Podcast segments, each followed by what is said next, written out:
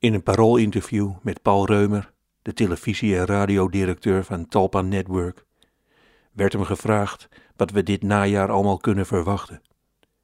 En dit was zijn antwoord. De nieuwe vijf uur show. En ik verheug me op Hit the Road. Ja, het is weer een talentenjacht.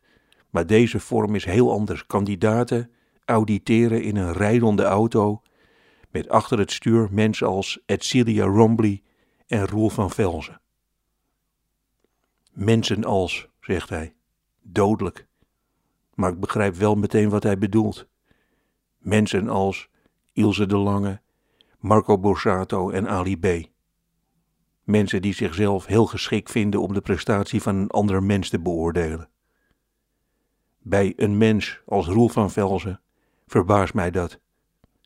Wanneer je zelf zingt als een leeglopende bad-eend, dan is het raar om iemand strak aan te kijken en te zeggen: Ik mis die tweede laag in je zang.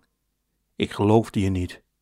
Ik weet ook niet of jij iemand bent waar ik een poster van boven mijn bed wil. Even tussendoor, een ideetje voor de redactie. Graag een fotoreportage van mensen die een poster van Roel van Velzen boven hun bed hebben hangen. Een man in een groeselige onderbroek, een bak koude babi pankang op zijn nachtkastje en dan vlak boven hem Roel met een gitaartje. Misschien oordeel ik te makkelijk en is het verslavend mensen jureren.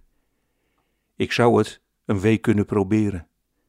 Naast een bouwvakker gaan staan, op zijn rug kloppen en dan zeggen: Ja, Giovanni, je metselt netjes, maar ik mis net het gevaarlijke randje. Ik wil jouw woede zien in dit muurtje. Je schoenen met al die witte troep erop, die vind ik helemaal te gek. Daarom geef ik je een zes. Of vlak naast Connie Palme gaan staan. Connie, kijk me even aan als ik je jureer. Je haar, wat moeten we daar nou mee? Non-verbaal jureren wil ik ook uitproberen. Bij een haringkraam gaan staan en na iedere verkochte haring hoofdschuddend een notitie maken in een schriftje. Of ongevraagd iets zeggen over de naam van de zaak. Aries Haringpaleis, ook voor al uw tosties.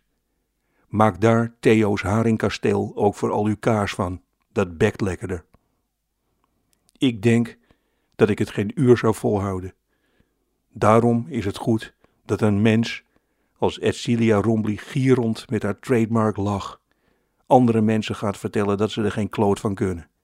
In een auto met Roel van Vels op de achterbank.